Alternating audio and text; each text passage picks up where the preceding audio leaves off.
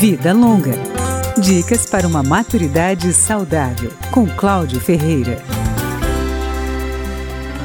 No processo de envelhecimento, uma das dificuldades é o enfrentamento de perdas reais e simbólicas, segundo a psicóloga Nazaré Jacobucci, especialista em perdas e luto. Isso inclui a morte de pessoas próximas, a autoimagem e o fim das relações de trabalho com a aposentadoria e das relações sociais.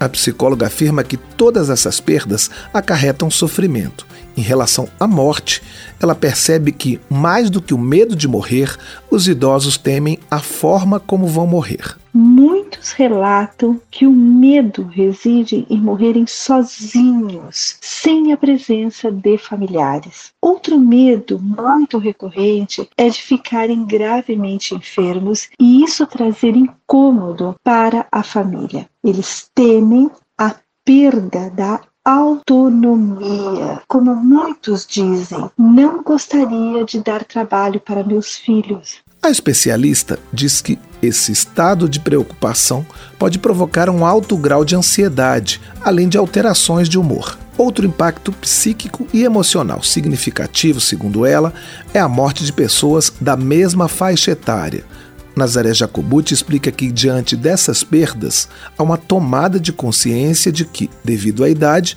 o idoso pode ser o próximo a morrer. Muitos iniciam uma reflexão sobre a vida, sobre o que fizeram durante o viver, qual o seu legado e se a sua vida teve um significado. E todas essas reflexões podem trazer desconforto psíquico e algumas dores para a alma. A psicóloga recomenda algumas estratégias para os idosos.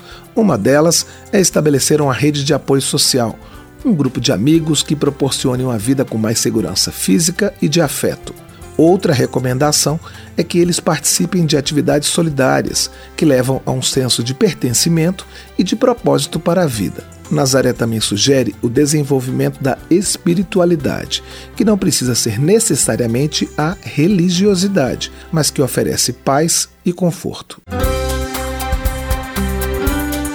Vida Longa, com Cláudio Ferreira.